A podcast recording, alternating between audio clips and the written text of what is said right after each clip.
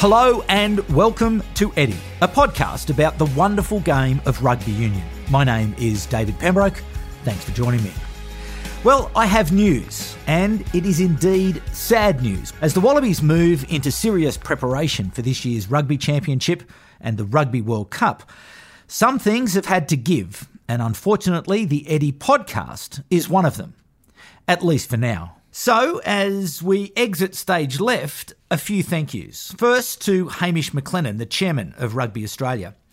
When I floated the idea of an Eddie podcast way back in the week of Eddie's return to Matraville High, Hamish said, Leave it with me, Pemby. I'm chairman of the biggest radio business in Australia and will make it happen. We were on air in four days with the full support of Ciaran Davis, the chief executive of ARN, a rugby loving Irishman, and his crack team of Corey Layton, Stephanie Coombs, and the Eddie Show producer Jay Gasser.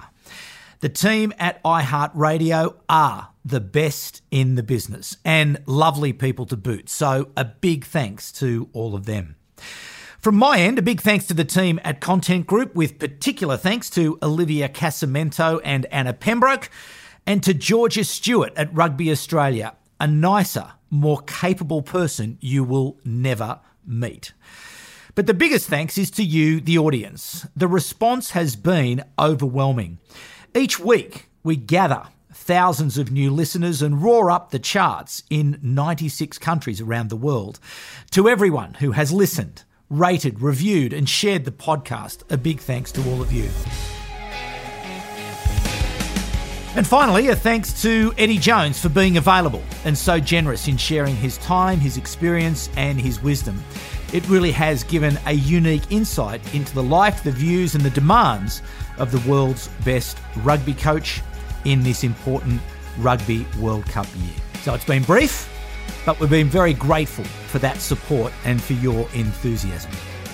My name is David Pembroke, signing off from the Eddie podcast, and it's bye for now.